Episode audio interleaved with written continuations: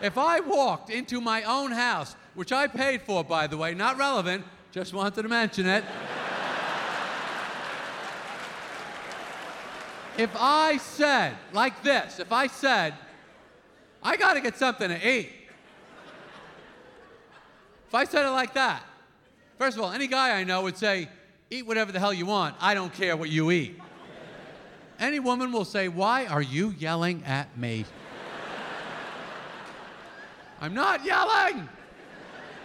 I'm just hungry. And then the fight breaks out. And when the fight breaks out, now you're whitewater kayaking. You got a plastic helmet on, you're going under, you're popping up, just keep paddling. That's when the woman's tone of voice changes. Yes, the women are included in this too. All women, at some point in every argument with the man, like to imitate the voice of the man.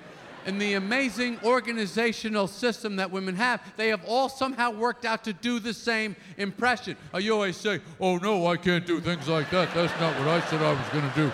You said I might go. You say, Definitely go. Oh, I don't think. I don't think that I feel comfortable. You go, oh, wait, your friends.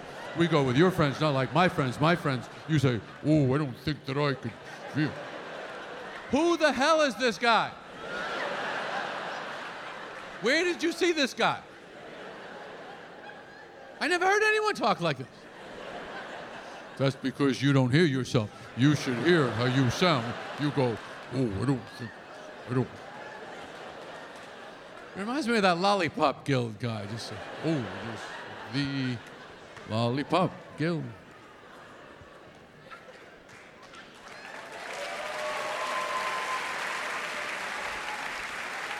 Stream Jerry Seinfeld 23 Hours to Kill, only on Netflix.